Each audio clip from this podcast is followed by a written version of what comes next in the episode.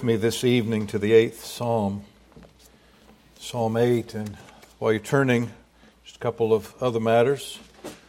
First, many of you were gathered at the Lawrences yesterday, a little brief return visit for Joseph before he heads to Korea in the next stage of service. Joseph, it's good to have you. And um, our prayers are with you as you journey and serve. But anyway, and we thank the Lawrences for some good food and fellowship yesterday. That was good stuff. But also, uh, first of the year, we opened the year in our evening services with some messages on the Lord's Day. Those in some way were based on the sequence, at least, of uh, Daniel Wilson, who was an evangelical Anglican of 150 plus years ago now and one of the founders of what's called the Lord's Day Observance Society. But I mentioned another book, and I've ordered some of those, and uh, we have them. They've come in. So if you're uh, if you haven't yet settled on your summer reading, I particularly was encouraging men and heads of households and so forth. But uh, this is a nice little volume. I actually have. I think one chapter or so still to read in this one myself. I didn't read all of that as we were preparing for those messages, but was very encouraged. Uh, this is contemporary, um, so um, there are several copies on the back there. I don't remember their cost. Take them if you're going to read it, and whatever the Lord lays on your heart five bucks, ten bucks, five hundred. Just label it and put it in the box as book ministry, and that'll help help the people to keep the books. So anyway, but do look at that uh, like I said, for summer reading. It may be a worthy, worthy volume. I want to read Psalm 8 together this evening. To the chief musician upon Gittith, some of the commentaries wrestle with that. I think there are three psalms that use that. Perhaps an instrument, maybe it was invented in Gath. Those from Gath were Gittites. Uh, again, we just don't know the origin of that, but it is a psalm of David. O Lord, our Lord, how excellent is thy name in all the earth, who has set thy glory above the heavens. Out of the mouth of babes and sucklings hast thou ordained strength because of thine enemies, that thou mightest still the enemy and the avenger. When I consider thy heavens, the work of thy fingers, the sun, moon, and the stars which thou hast ordained, what is man that thou art mindful of him? And the Son of Man that thou visitest him. For thou hast made him for a little while. We're giving what most are agreed, actually, both in the Greek and in the Hebrew, a term that references for a little while, that word little there. Made him for a little while lower than the angels, and has crowned him with glory and honor. Thou madest him to have dominion over the works of thy hands. Thou hast put all things under his feet all sheep and oxen, yea, and the beasts of the field, the fowl of the air, the fish of the sea, whatsoever passeth through the paths of the seas. O Lord, our Lord, how excellent is thy name in all the earth. Well, amen. We trust the Lord to bless again the public reading of his inspired word. I'll ask you to join again with me and bow our heads and hearts together. Our Heavenly Father, we would be found waiting upon you. Lord, there are different seasons of life, different circumstances of life. Sadly, often it is in the, the best of times that we find ourselves seeking you the least. Lord, let us be of such a, a nature, such an understanding heart that we would rejoice and seek your presence even when things are very good. Lord, we know in times of trial and need that we are thrust upon you because we're forced to confess our dependence. But Lord, we pray that we would have such submissive and dependent hearts and spirits at all times. But Lord, bless us tonight at the close of this Lord's day. Prosper our meditations on your word. We pray it in Jesus' worthy name. Amen. One of our evening meals at our recent time together with the family, we were at the table speaking about this psalm. You have been under my preaching and gathered many of the things, perhaps most of the things that we'll share this evening with regard to man and the place of God's creation. But I thought of that as we were coming, or as I was coming to that portion in Romans this morning with regard to us being servants of righteousness, servants of God, and I trust that will be apparent as we continue our thoughts this evening. When I was a teenager and in my college years, somewhere in that transition, a Christian camp I was a camper at and later worked at on different variations of staff, done everything from counseling to bathrooms, and uh, they didn't trust me in the kitchen. Uh, they let me clean up some there, but they didn't trust me to cook, and that was probably very wise. But uh, there was an album produced. Many of you will be familiar with Ron Hamilton, who was, I guess, later than that, uh, more famously known as Patch the Pirate, and who's recently gone to be with the Lord. But an album that he helped put together with the counseling choir from the camp and one of the songs that was the title song for that album, How Majestic is Thy Name, was drawn from this psalm. And you could understand his time, his many years working at the camp and seeing the beauty of that uh, landscape, four waterfalls on that particular property. It was a, a very precious and beautiful place to be. And of course, meditations on many of the Psalms, and this one in particular of how majestic is thy name. And of course, the glory of God manifested in his creation. And I used to love that psalm and that album. It's one of my go to albums in my teen years. Didn't have it on eight track, but once we graduated from eight tracks to cassettes, I could go from vinyl to cassette, and I, I had it in the car. But really, that perspective, really, from that very good gospel song is not the full perspective of what's put before us here. This is a psalm that we might say reaches all the way back and reaches all the way forward. It's a psalm that puts on display for us God's purpose and plan for man in his created order. I want to work through the psalm this evening, but I want from this psalm to go backwards and forwards to two particular places of Scripture. But the first thought as we approach the psalm itself, David truly is given to marvel. Lord, how excellent is your name in all the earth.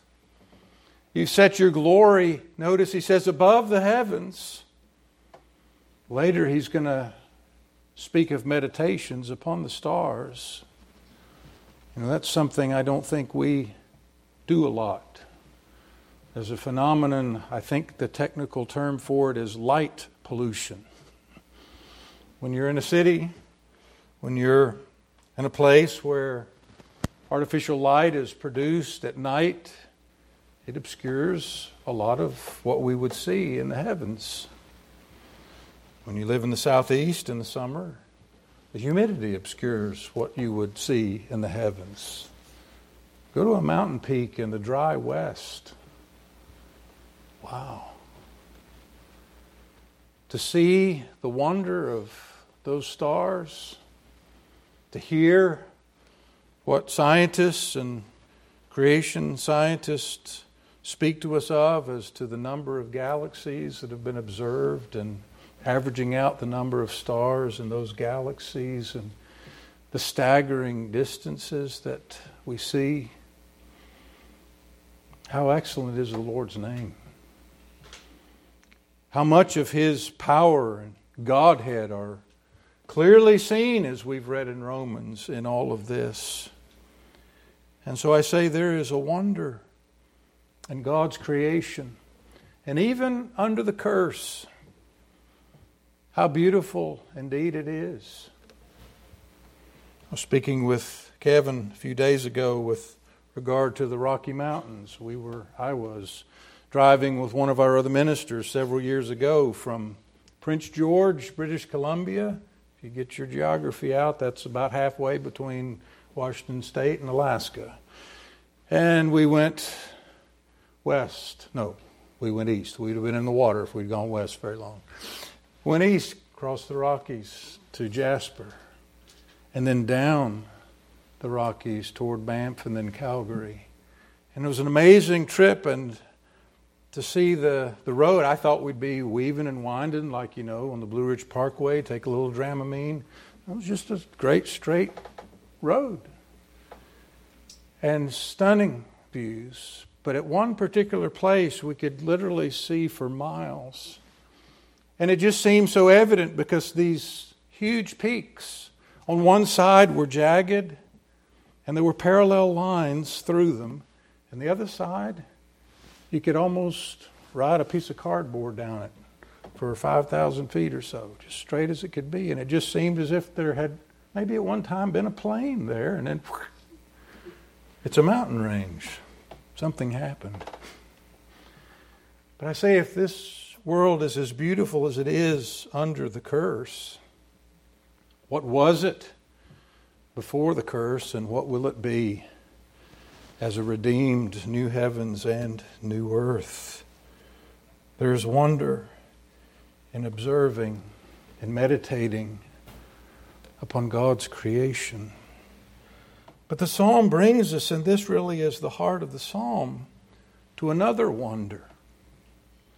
To the wonder of the dominion that God gave to man. Having considered the wonder of creation, he says in verse 4 What is man that thou art mindful of him? And the Son of Man that thou visitest him? And you consider here that David is meditating David is under inspiration, given understanding as to man's place in what God has done. Thou hast, verse 5, made him for a little while lower than the angels. There was purpose in that. There was our first federal head, as we've recently studied, and his point of testing under that first covenant, that covenant of works. And of course, we venture into the hypothetical here because God hasn't revealed what it would have been because that's not what He had purposed. But had Adam eaten of the tree of life instead of the tree of knowledge, if he'd believed God instead of believing the liar, the father of lies, the devil, whose design was to bring ruin to this other creature that was destined to be exalted above him, was only temporarily lower than the angels. If you turn back with me to the book of Genesis, as I said, this is a psalm that reaches all the way back and all the way forward. Perhaps the things we look at and share are familiar, but I think a lot these days of you young people and stuff I preached on that, well, you were just a warm thought in your parents' hearts when I preached that. But Genesis 1, from verse 26, we read here, and of course, this is the first of that dual account of creation in Genesis 1 and chapter 2 as well. But we read, And God said, Let us make man in our image, after our likeness. Let them have dominion over the fish of the sea, and over the fowl of the air, and over the cattle, and over all the earth, and over every creeping thing that creepeth upon the earth. So God created man in his own image. In the image of God created he him. Male and female created he them. And God blessed them, and God said unto them, Be fruitful and multiply, and replenish the earth, and subdue it, and have dominion over the fish of the sea, and over the fowl of the air, and over every living thing that moveth upon the earth. Many speak of this as the dominion mandate. Man was to be God's regent We've used that term often. Think of it in our context of Romans 6 this morning. Man was to be God's servant,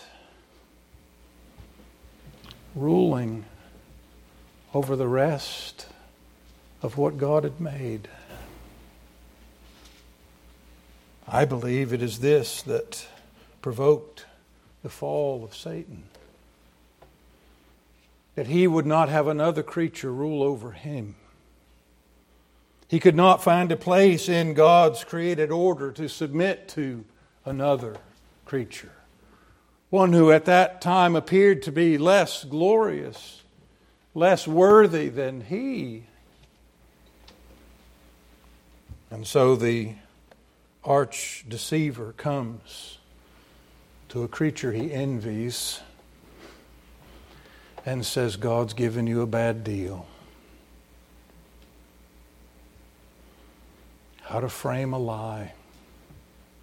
And you know, now he does the opposite. He comes to a creature that he succeeded in leading into his fall and ruin. And mankind under wrath and says, You're doing fine. Don't worry about a thing. Just have fun. Go your own way. What a liar, deceitful enemy he is. And so, in the psalm, we are brought to understand something of the, the tragedy of sin. Because while man still, in some ways, exercises dominion,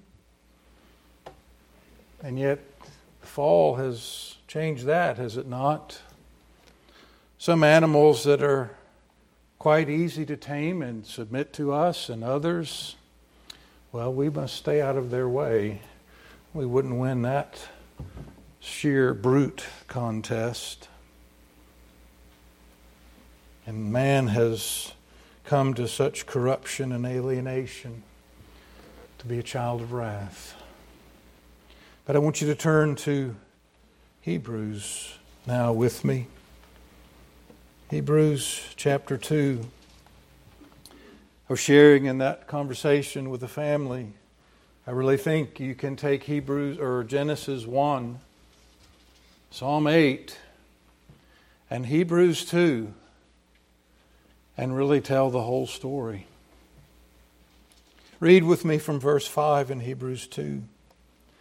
For unto the angels hath he not put in subjection the world to come whereof we speak. They're not destined to rule in eternity. But one in a certain place testified, saying, What is man that thou art mindful of him? Of the Son of Man that thou visitest him? Thou madest him for a little while lower than the angels. Thou crownest him with glory and honor, and didst set him over the works of thy hands. Thou hast put all things in subjection under his feet. For in that he put all in subjection under him, he left nothing that is not put under him. But now we see not yet all things put under him. Something tragic happened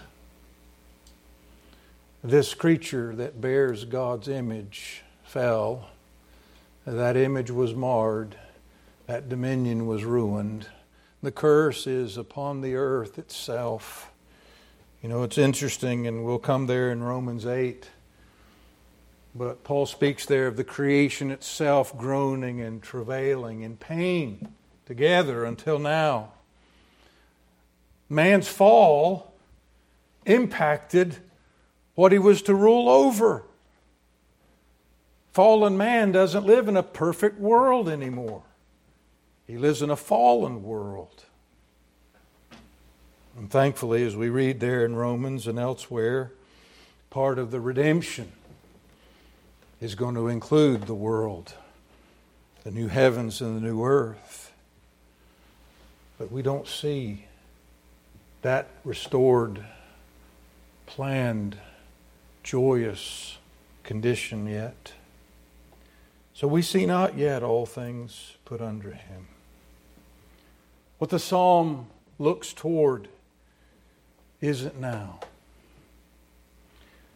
But he goes on.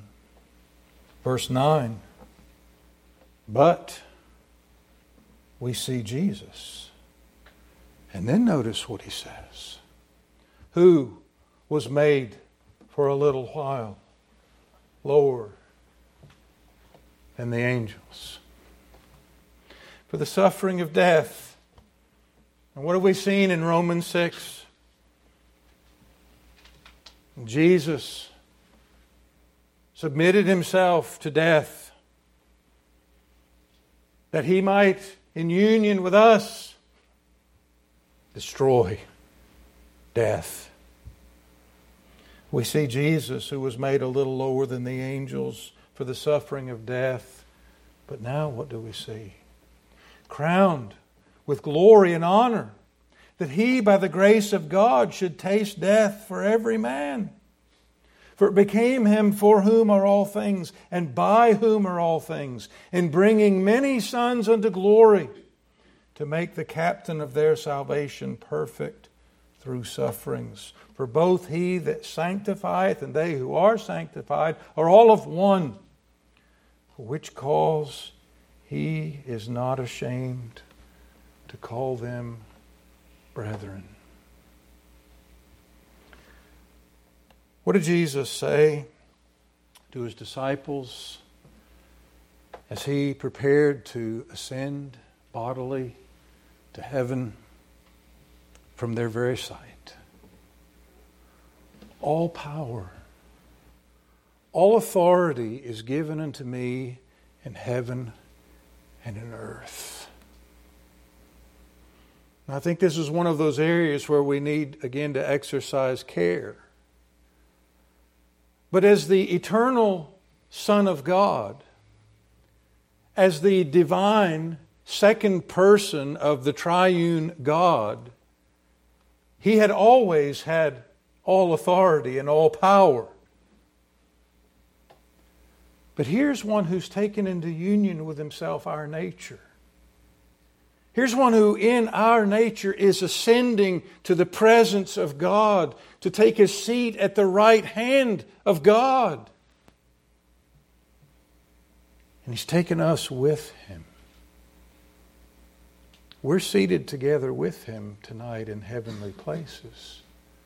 We are seated at his right hand. And I think of this, and as I said, from these three references at the beginning and the middle and the end of the scriptures, the whole of the story is there. But as Jesus is seated there, how is it? How is it that Jesus is described? As you work through that wondrous prophecy of Isaiah, as Isaiah speaks to Israel and her sin and coming to her days of ruin and the captivities. And Israel was God's chosen. Israel was God's servant. But yet had so failed in each instance. But yet there was something about the promises. And then ultimately we see those promises passing from Israel itself to one who is the servant of Jehovah, to one who is God's elect. Because really, when we talk about election, Jesus is God's elect. We've been elected in Him. We were chosen in Him before the foundation of the world. But to carry on again those thoughts we so briefly shared this morning about the ways and occasions in which servitude is a position of honor and blessing. Here's the servant of Jehovah who successfully redeemed his people, who is now the surety the new head of that people. and has taken his seat, who has as the second man earned what the first man failed to earn. And so, in this second man, in this ascended, glorified Jesus, we find the fulfillment of the psalm. There is a day coming because the fullness of this redemption has not yet occurred. It's guaranteed, its purchase price is paid, but the Lord is still allowing time to go on for a season until He fills up that roll of His elect. Comes again, changes us that we might, from these vile bodies, be transformed and have resurrected or glorified bodies that are changed and fashioned like unto his glorious body, that we might with him reflect the glory of God and from the place of God's right hand rule, serve the rest of creation. Not what Ephesians says God will glory to put on display before principalities and powers in heavenly places? The wonder of his work of redemption, glorious work of his beloved Son. And so the psalm closes with now the repetition here as the psalm speaks of the wonder of the original creation the wonder of dominion that was given and promised to men, but the, the tragedy of sin intervening, the curse descending upon man and creation, but the wonder of redemption as Hebrews takes from this psalm now the story of Jesus. And so, as we come to the closing refrain, which is a repetition of the opening of the psalm, the wonder of worship. And yet I say, for all that the flesh would kick against and seek to come out from under, he says, I've got to serve God. It was a place so enviable. It caused the fall of the most glorious of the angels. to serve and do God's bidding, to be one that would, above the rest of creation, reflect the glory of the Creator, and would, with His restored image, even as Paul says, rule over angels. What a wonder! What a privilege to be servants of righteousness, as we read in Romans 6. To be joined to that servant of Jehovah, as we read in Isaiah. To be redeemed by this Jesus, who, with a very different mission than Adam's mission, who made himself for a little while lower than the angels. For the suffering of death, he might redeem a people and take them to the place they were supposed to have been. Genesis 1, Psalm 8, Hebrews 2. I submit to you there's a wealth of deep meditation in these brief verses telling the story of God's designs for man. And I trust the Lord will challenge us, bless us, convict us, and help us with the wonder of what David saw and reflected upon in that psalm. Let's bow our heads and our hearts together. O Lord, our Lord, how excellent is your name in all the earth. When we consider the works of your hands, the sun, moon, and stars,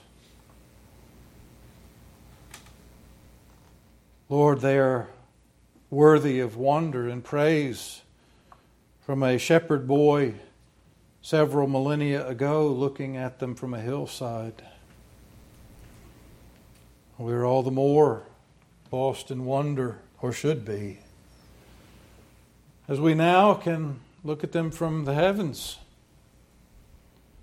have probes that have gotten very near and sent remarkable footage. And you,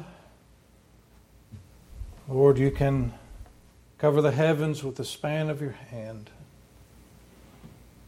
And this is but a feeble picture. What is man? That you've chosen in this place of your creation to reveal yourself more, most fully. Lord, help us and all the distractions and all the follies of sinful man in this sin cursed earth. Wars and rumors of wars. All the troubles that sin brings. A culture that is literally burning up around us. Lord, help us to be lights of the gospel in such a crooked and perverse generation bring the wondrous message of redemption. To be, as Bunyan so aptly put that character, freed from the city of destruction on the journey to that celestial city. Well, Lord, help us in our pilgrimage. Help us in the days that this week brings in our homes, in our jobs, in our different responsibilities as parents, as children, whatever our role, to walk in the fear of God and yet to glory in the privilege of being a bondservant of Jesus Christ. A master who has but the best interest in the happiness of his servants. And to be freed from the deceiver who would try and convince us that we can sin without consequence. Oh Lord, be near. By your Spirit, speak the word in season that each of us needs. And grant us help in the days of this week and bring us again next Lord's Day, eager to feast again upon the living Word. And so we lay these things before you and ask that you'll go with us and make each of us mindful of your presence. We pray in Jesus' worthy name. Amen.